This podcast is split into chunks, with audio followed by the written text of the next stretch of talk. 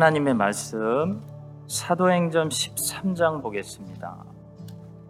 사도행전 13장 1절부터 3절까지의 말씀입니다. 사도행전 13장 1절부터 3절까지 우리 한 마음으로 합독하겠습니다. 안디옥 교회의 선지자들과 교사들이 있으니 곧 바나바와 니게르라 하는 시므온과 구레네 사람 루기오와 분봉 왕 헤롯의 젖동생 마나엔과 및 사울이라 주를 섬겨 금식할 때 성령이 이르시되 내가 불러 시키는 일을 위하여 바나바 사울을 따로 세우라 하시니 이에 금식하며 기도하고 두 사람에게 안수하여 보내니라 아멘. 오늘은 사도행전 23번째 시간으로 사도행전 후반전이 시작됩니다. 라는 제목을 가지고 말씀을 전하겠습니다.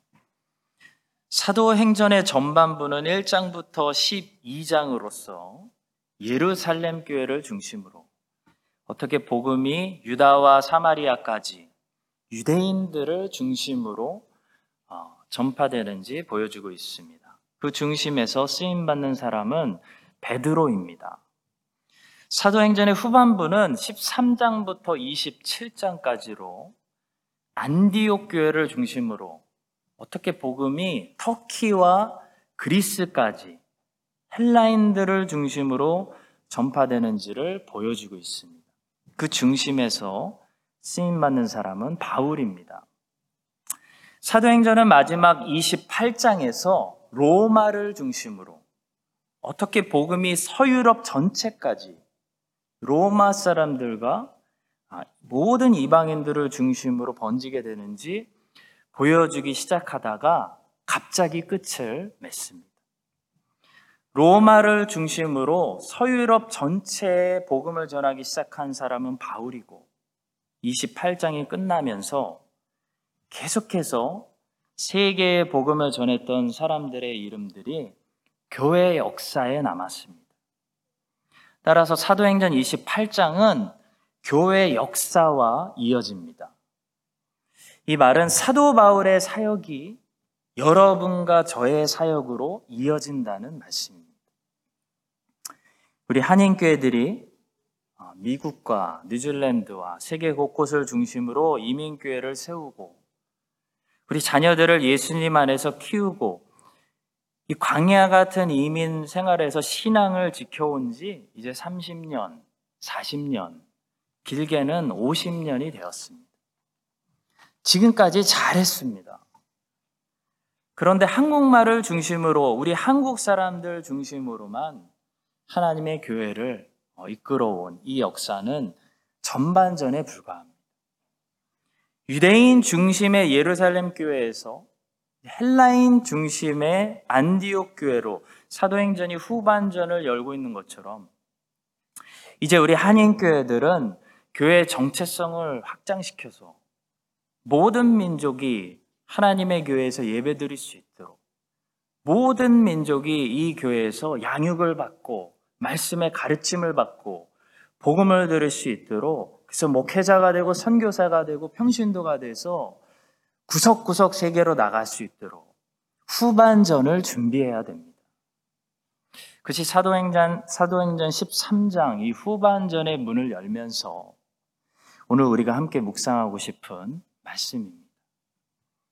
13장을 보니까 안디옥 교회가 등장합니다. 안디옥 교회를 중심으로 이제 새로운 역사, 드디어 터키와 그리스 선교가 시작됩니다.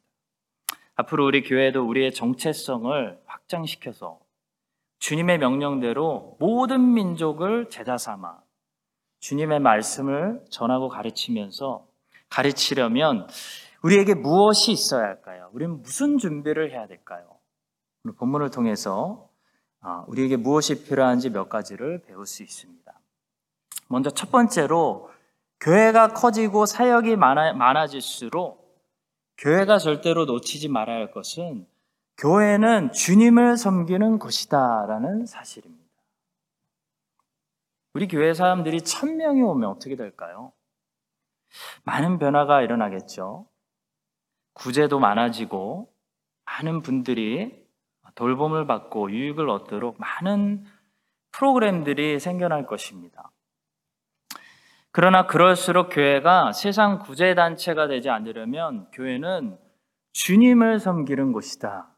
라는 정체성을 우리가 잊지 말아야 됩니다. 안디옥이라는 도시는 굉장히 큰 도시였습니다.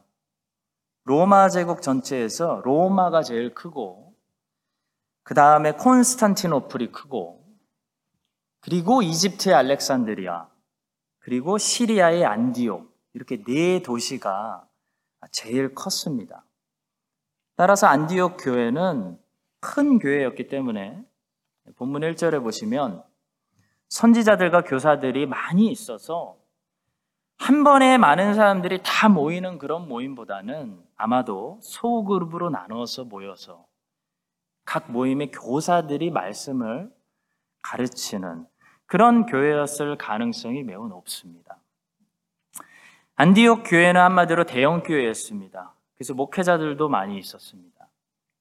대형 교회가 되다 보면 수많은 사람들을 관리해야 되기 때문에 자칫 잘못하면 사람 중심의 교회가 될 수가 있습니다. 그러나 본문 2절은 안디옥 교회가 누구를 섬기는 교회였는지 그들이 무슨 정체성을 잊지 않았는지 분명하게 선포하고 있습니다. 주를 섬겨 금식할 때 성도 여러분 교회가 커지기 전에 우리가 이것을 기억해야 됩니다. 교회는 주님을 섬기는 곳입니다. 교회는 주님을 섬기기 위해서 사람들을 돌보는 곳이지, 양육하는 곳이지, 사람들을 섬기기 위해서 사람들을 돌보는 곳이 아닙니다. 사람들을 섬기기 위해서 사람들을 돌보기 시작하면 교회는 반드시 변질합니다. 왜냐하면 사람들이 부패했기 때문에 사람들의 요구를 다 들어주다 보면 교회는 어느 순간부터 사람들에게 나쁜 약을 처방해주고 있는 사람들을 살리는 것이 아니라 오히려 어, 죽이고 있는 그런 부패한 단체가 되고 말기 때문입니다. 오늘날 교회 안에 설교보다는 상담이 더 인기를 끌고 있습니다. 목회자가 하나님의 말씀을 가르치는 설교자로 전문가가 되기보다는 상담가로 전문가가 되고 있는 현상은 결코 바람직한 현상은 아닙니다. 상담은 필요합니다. 그러나 상담은 우리를 공감해 줄 뿐이지 답을 제공하지 않습니다. 답은 어디 있죠? 답은 언제나 하나님의 말씀에 있습니다. 하나님의 말씀이 답입니다. 하나님의 말씀을 들어야 살아납니다. 하나님 말씀이 선포될 때 죽음이 있는 곳에 생명이 살아나는 것입니다. 아마도 일부 보수 진영을 제외하고 서방 교회들은 점점 더 주를 섬기기보다는 사람들을 섬기는 자선단체로 전락할 가능성이 높습니다. 그래서 우리 한인교회들의 역할이 더 중요해졌습니다. 우리는 교회가 세상의 자선단체와 어떻게 구별되는지 차별성을 보여줘야 됩니다. 우리는 사람들에게 주님이 주시고자 하는 것들을 제공해주는, 전달해주는 그런 통로가 돼야 됩니다. 주님은 사람들에게 생명을 주기 원하십니다. 주님은 사람들에게 구원을 주기 원하십니다. 주님은 사람들에게 완전히 새로운 삶, 그냥 고치는 삶이 아니라 반창고 붙이는 삶이 아니라 완전히 새로운 삶을 주시기 원하십니다. 이런 것들은 세상에도 얻을 수 없는 것들입니다. 세상에서 얻을 수 없는 것들. 우리 주님만 주실 수 있는 것들을 교회는 가지고 있고 제공해 줘야 됩니다. 안디옥 교회처럼 사람들이 많은 대형 교회인데도 불구하고 대형 교회니까 요구 사항이 얼마나 다양하고 많았겠습니까? 그런데도 그들이 교회의 정체성을 잘 지켰던 비결은 그들이 주님의 요구 사항에 잘 귀를 기울이는 주님을 섬기는 사람들이 모였기 때문입니다. 그들은 구제만 하지 않았습니다. 그들은 금식하면서 주님의 요구가 무엇인지 잘 들었습니다. 안디옥 교회 리더들은 하루에도 수십 개의 사람들의 요구가 쏟아졌을 것입니다. 그러나 그들은 무엇보다도 주님을 섬기면서 주님의 요구가 무엇인지 주님 음성 듣는 것을 우선순위 했다는 거죠. 그들은 주님의 요구사항에 민감했습니다. 바울과 바나바를 선교사로 보내라는 주님의 요구사항을 놓치지 않았습니다. 드러냈습니다. 자기들의 뜻대로 안디옥이라는 도시에 대형 교회를 세우는 일에 몰두하는 것이 아니고 이 안디옥 시민들을 안디옥 시민들이 원하는 대로 만족시키는 것이 아니고 하나님이 안디옥 교회 원하시는 건지 뭔지를 들었다는 겁니다. 그래서 그들 중에 가장 뛰어난 목회자 두 사람을 선교사로 보내는 터키와 그리스의 선교사로 보내는 주님의 명령에 순종하는 교회가 되었습니다. 성도 여러분, 수많은 사람들의 요구사항 속에서도 주님의 요구가 무엇인지를 드러내야 교회는 삽니다. 사람들이 각자 원하고 꿈꾸는, 모든 사람들이 원하고 꿈꾸는 크라이스트처치 한인 장로교회가 있고, 우리 주님이 기대하시고 주님이 원하시고 주님이 만들어가기 원하시는 크라이스트처치 한인 장로교회가 있습니다. 그럴 때 이 교회를 향한 우리 주님의 계획과 꿈이 무엇인지를 잘 듣고 순종해서 교회를 세워나갈 때 모든 사람들에게 결국 유익한 그런 하나님의 교회를 우리 교회 우리가 세워 나갈 수 있다는 거죠. 이 사실을 우리가 기억하고 안디옥 교회 리더들이 주님을 먼저 섬기고 주님의 뜻에 순종하여 안디옥 교회가 주님이 원하시는 교회가 되도록 잘 리드해 나갔던 것처럼 여러분과 제가 무엇보다도 우리 주님의 말씀에 이 세대를 향한 변하지 않는 주님의 이 진리의 말씀에 귀를 기울이고 주님의 뜻대로 순종하여 이 크라이처치에 하나님이 원하시는 좋은 교회를 세워드리는 아, 그런 여러분과 제가 될 수 있기를 예수 그리스도의 이름으로 축복합니다. 두 번째로 후반전이 시작되는 그 역사 속에는 거룩한 사람들이 있었다는 사실입니다. 거룩한 사람들이 있는 곳에 하나님의 새로운 역사가 일어납니다. 이 땅 크라이처치에 하나님께서 새롭게 일하시는 놀라운 후반전의 역사가 역사를 우리가 원한다면 반드시 여기에 주님의 그 새 역사에 주님이 쓰시도록 거룩하게 구별하여 준비해 두신 사람들이 있다는 거죠. 2절 끝부분에서 우리 주님께서 명령하십니다. 내가 불러 시키는 일을 위하여 바나바와 사울을 따로 세우라. 주님께서 바나바와 사울을 따로 세우라는 말씀은 새 일을 위해서 따로 구별시키라는 말씀. 거룩이라는 단어는 두 가지 개념을 가지고 있다고 몇 번 말씀드렸는데요. 하나는 깨끗하다는 개념이고, 하나는 구별된다라는 개념입니다. 거룩에는 분명히 깨끗하다는 개념도 있습니다. 성경에서 거룩하라는 것은 분명히 죄를 멀리하고 더러운 것으로 자신을 더럽히지 말라 라는 말씀이 너무나 분명합니다. 자, 그러나 깨끗한 것만으로는 거룩이라는 단어를 다 설명하지 못하고 있습니다. 깨끗하기만 하다면 그것은 꼭 거룩한 것이 아니라 정한 것, 부정한 것의 반대라고 우리가 부를 수도 있겠죠. 거룩해지려면 깨끗한 거 이상이 있어야 됩니다. 거룩해지려면 깨끗해야 되고 따로 구별시켜 놔야 됩니다. 그것이 거룩입니다. 예를 들어 어떤 그릇이 거룩한 그릇이 되려면 그 그릇은 깨끗이 설거지가 돼 있어야 하고 또 특별한 용도로만 사용하기 위해서 다른 그릇들로부터 무언가 구분되어 있어야 된다는 거죠.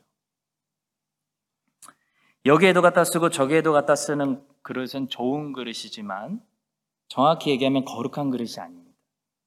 거룩한 그릇이면 어떤 특별한 목적을 위해서 따로 떼어놓은 준비해 놓은 그릇이 거룩한 그릇이라는 거죠.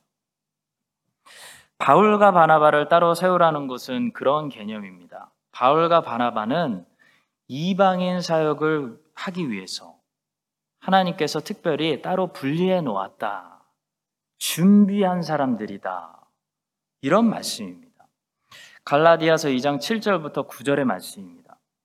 도리어 그들은 내가 무할례자에게 복음 전함을 맡은 것이 베드로가 할례자에게 맡은과 같은 것을 보았고 베드로에게 역사하사 그를 할례자의 사도로 삼으시니가 또한 내게 역사하사 나를 이방인의 사도로 삼으셨느니라.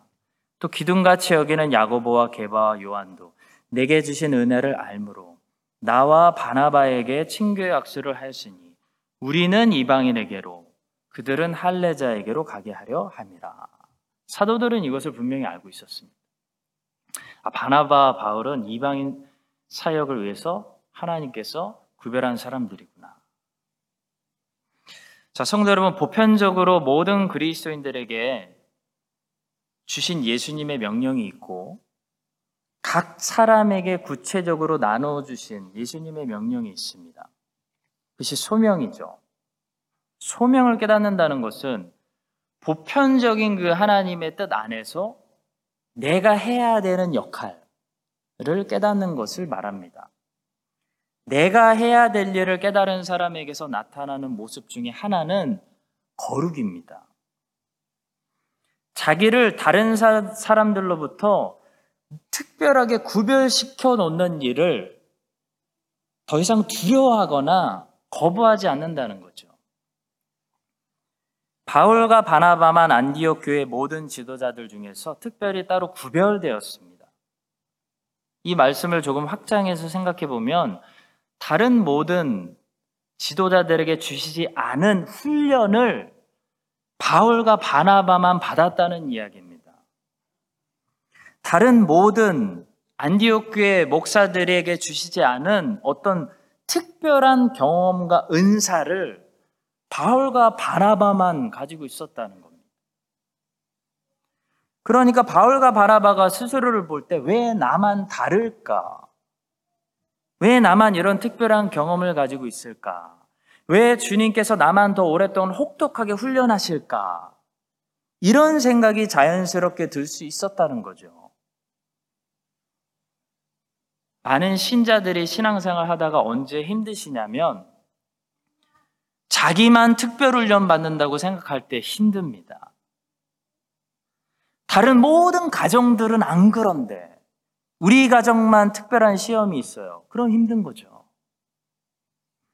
다른 사람들은 다 가나안 땅에 들어가서 살고 있는 것 같은데 나만 계속 광야에서 훈련받는다는 느낌이 듭니다. 그럼 마음이 힘든 거예요. 여러분 레위 지파 입장에서 생각해 보십시오. 다른 지파들을 다 땅을 분배받았습니다. 우리만 못 받았어요. 우리만 공개적으로 안 주신 겁니다. 마음이 힘들 수 있습니다. 자, 그럴 때 왜 레위 지파만 땅을 주시지 않았는지를 알아야 됩니다. 뭐라고 말씀하죠? 레위 지파는 주님께서 따로 구별시켜서 특별한 성소의 일을 하라고 소명을 주셨기 때문이다. 그걸 기억해야 된다는 거죠. 다른 사람들은 다 가나안 땅에 들어간 것 같은데 나만 혹독하게 광야에서 오랫동안 훈련받고 있는 것 같다면 그것은 내가 하나님께 미움받고 있다는 것이 아니라 나에게 특별한 소명이 있다는 것을 말씀하는 것입니다. 이걸 기억하셔야 됩니다.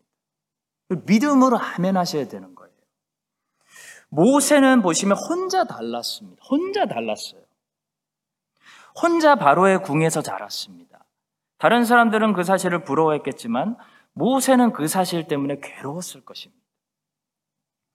모세는 갈등이 많았을 것입니다. 그러다가 결국 이집트 왕자로서의 정체성을 포기하고 애굽 사람들에게나 히브리 사람들에게나 양쪽에서 샌드위치로 외면당하고 결국 40년을 광야에서 더 훈련받게 되죠. 왜 모세만 유난히 80년 동안 훈련, 혹독한 훈련을 받았을까요? 모세이기 때문입니다. 모세가 아주 특별한 소명을 받아서 그렇습니다. 성도 여러분, 남들과 다르다는 것을 축복으로 여기시기 바랍니다. 하나님, 왜 나는 남들처럼 살면 안 되죠? 왜 나만 광야에 있어야 되죠? 왜 나만 이런 시련을 통과해야 됩니까? 그런 생각이 드실 때마다 하나님이 어떤 일에 나를 구별시켜 놔서 그렇구나. 그렇게 생각하셔야 된다는 겁니다. 그것이 사실입니다. 구별 때문에 그렇습니다. 그래서 나만 다른 거예요. 하나님이 야곱의 열두 아들들 중에 요셉만 따로 구별시켜 놨습니다. 요셉만 그래서 애굽으로 팔려가서 종살이하고 감옥에 갇혔습니다. 왜냐하면 요셉은 총리가 돼야 하기 때문에 혹독한 훈련을 받아야 된다는 거죠. 시므온은 그런 훈련 안 받았습니다. 루벤도 안 받았습니다. 그 친구들은 총리가 안 될 거기 때문에 그 훈련이 필요 없는 거죠. 성도 여러분, 아무나 사울이 죽이려고 하는 거 아닙니다. 사울 바쁜 왕입니다. 다윗이니까 사울이 죽이려고 쫓아오는 겁니다. 성도 여러분, 하나님의 새 역사는 바울과 바나바처럼 하나님께서 특별하게 따로 구별시켜 놓은 그런 사람들을 통해서 시작되었습니다. 바울과 바나바는 이 일에 쓰임 받아야 되기 때문에 다른 제자들이 훈련받지 않은 특별한 경험들과 체험들과 배움과 훈련을 받았습니다. 바나바는 전 재산을 팔아서 교회에 헌납했습니다. 바나바가 왜 그랬을까요? 하나님께서 바나바에게 계속해서 너는 전 재산을 팔아서 바쳐라. 하나도 남기지 말아라.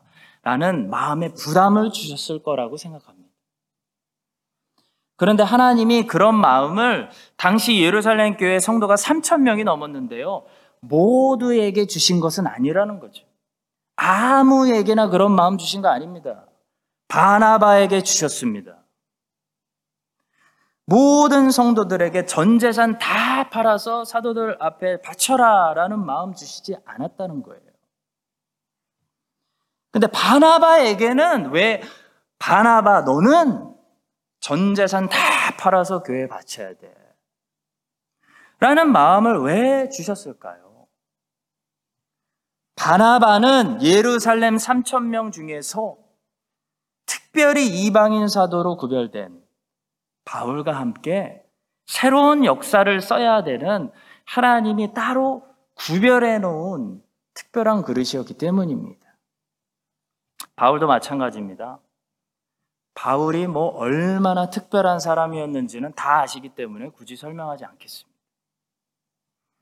성도 여러분, 하나님께서 나에게 더 큰 온전한 깨끗함을 요구하시고 다른 사람들에게는 죄가 아닌 것 같은데 나에게는 죄라고 여기게 하시고 더 온전한 순종을 요구하시고 더 혹독한 광야 훈련을 요구하신다면 그것을 하나님은 나에게만 엄격한 분이야 라고 생각하지 마시고 내가 어떤 특별한 일을 위해서 하나님께서 따로 구별해 놓은 그릇이구나.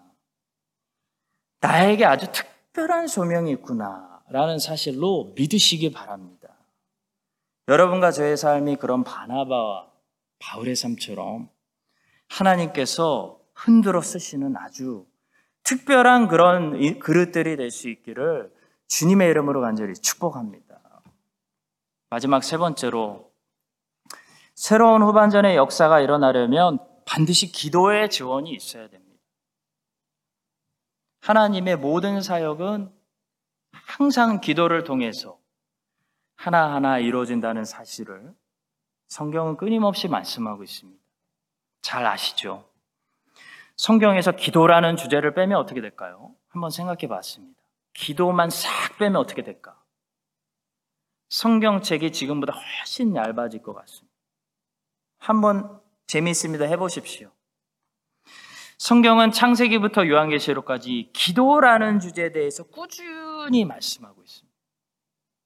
기도가 없었던 적은 한 번도 없습니다. 놀랍습니다. 이거 무슨 말씀하는 걸까요? 하나님의 모든 구속사, 하나님의 역사는 성도들의 기도를 통해서 성취된다. 라는 사실이죠. 바울과 바나바를 따로 세워서 거룩하게 구별시킨 다음에 이 두 사람이 터키 선교사로 나아가는 새로운 역사가 시작되는데요. 그 역사 배경에 항상 뭐가 있었냐면 안디옥 교회에 기도가 있었습니다. 3절의 말씀입니다. 이에 금식하며 기도하고 두 사람에게 안수하여 보내니라. 바울과 바나바의 1차 전도 여행은 비교적 아, 성공적이었습니다. 물론 핍박이 있었지만 성공적이었습니다. 바울과 바나바의 1차 전도 여행이 성공적일 수밖에 없는 이유는 바나, 바울과 바나바가 잘해서가 아니고요. 하나님의 은혜입니다. 근데 하나님의 은혜는 늘 기도하는 안디옥 교회를 통해서 임한 것입니다. 성도 여러분, 교회가 기도하지 않으면 모든 사역이 멈추게 되는 것입니다. 이것은 분명합니다. 코로나가 사역을 멈춘다고 생각하시죠? 절대 그렇지 않습니다. 코로나가 사역 멈추는 거 아닙니다. 락다운 해도요, 눈에 안 보여도요, 하나님의 양육 사역, 하나님의 복음 전진 사역 계속 진행됩니다. 근데 하나님의 사역, 성령님의 역사를 멈추게 하는 한 가지가 있는데요. 교회가 기도하지 않는 것입니다. 기도를 멈추는 것입니다.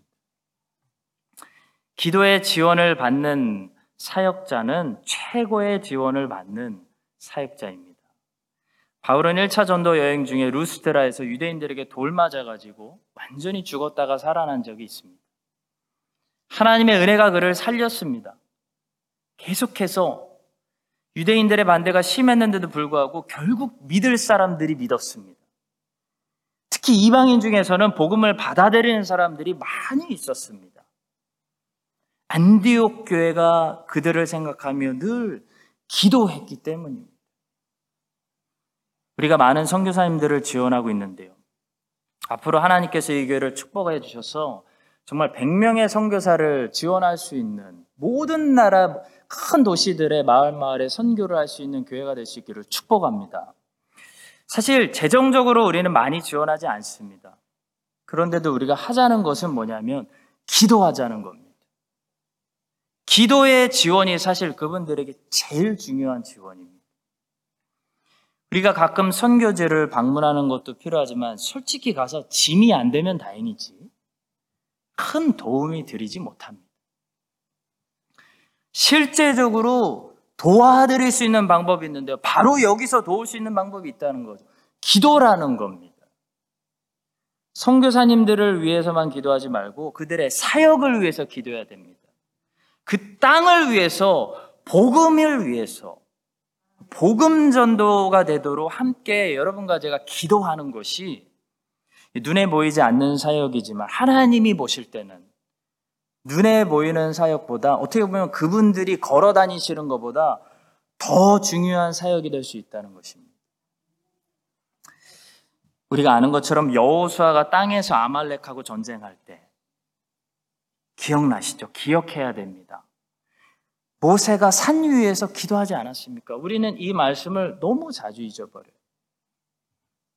그때 모세가 손을 들면 여호수아가 이기고 모세가 손을 내리면 여호수아가 졌다고 말하고 있습니다.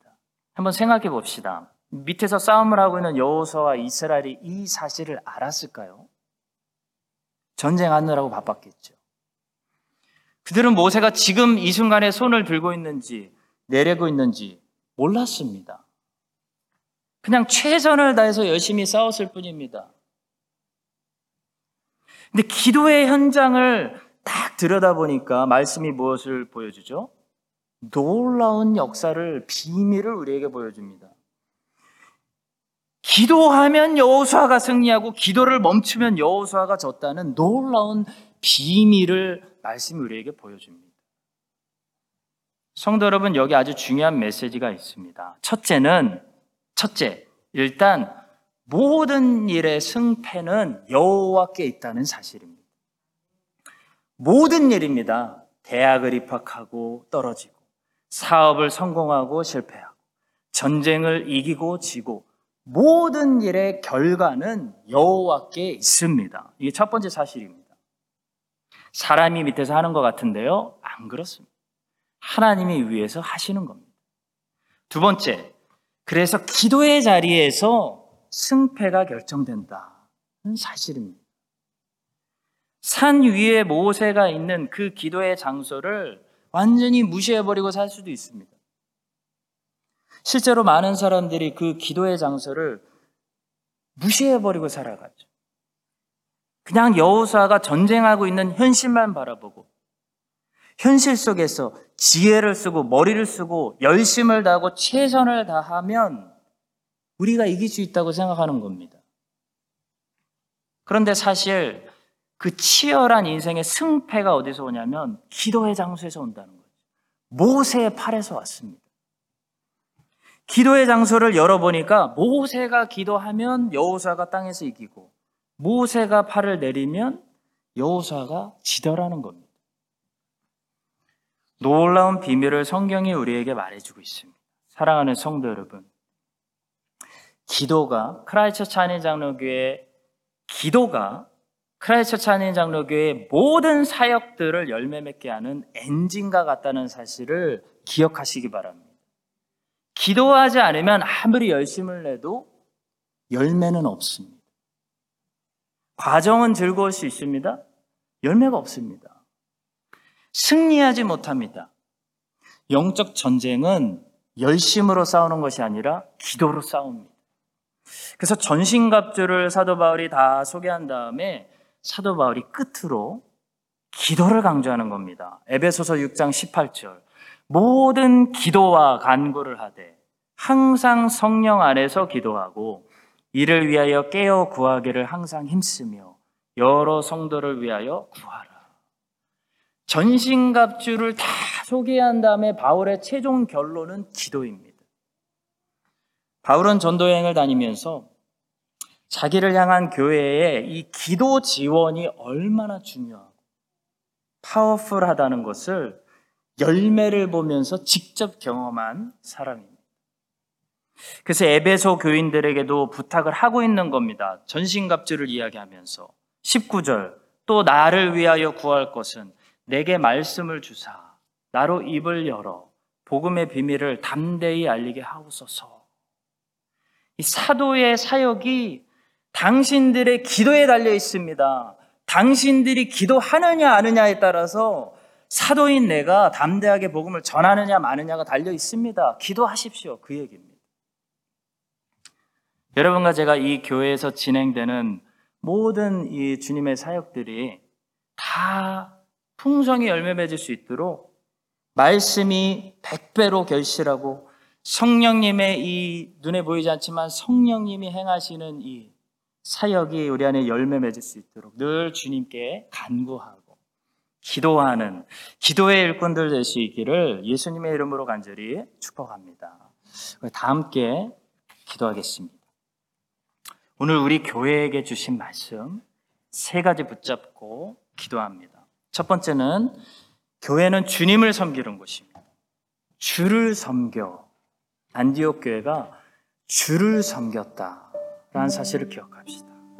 크라이처 찬일 장로교회 많은 사람들의 발을 씻기는 정말 필요한 것들 다 공급하고 많은 사람들을 유익하게 하는 그런 교회 되기를 축복합니다. 근데 그런 교회가 잘 되려면 주님을 먼저 섬겨야 됩니다. 주를 섬기기 위해서 사람들을 섬기는 것입니다. 우리가 그 초점을 잃지 않고 우리 교회가 많은 사역을 하더라도 자선단체가 되지 않고 주님이 우리 교회 원하시는 건지 뭐, 무엇인지 안디옥 교회처럼 분명히 듣는 아, 그런 주님 섬기는 교회 해달라고 어, 우리 함께 기도하도록 하겠습니다.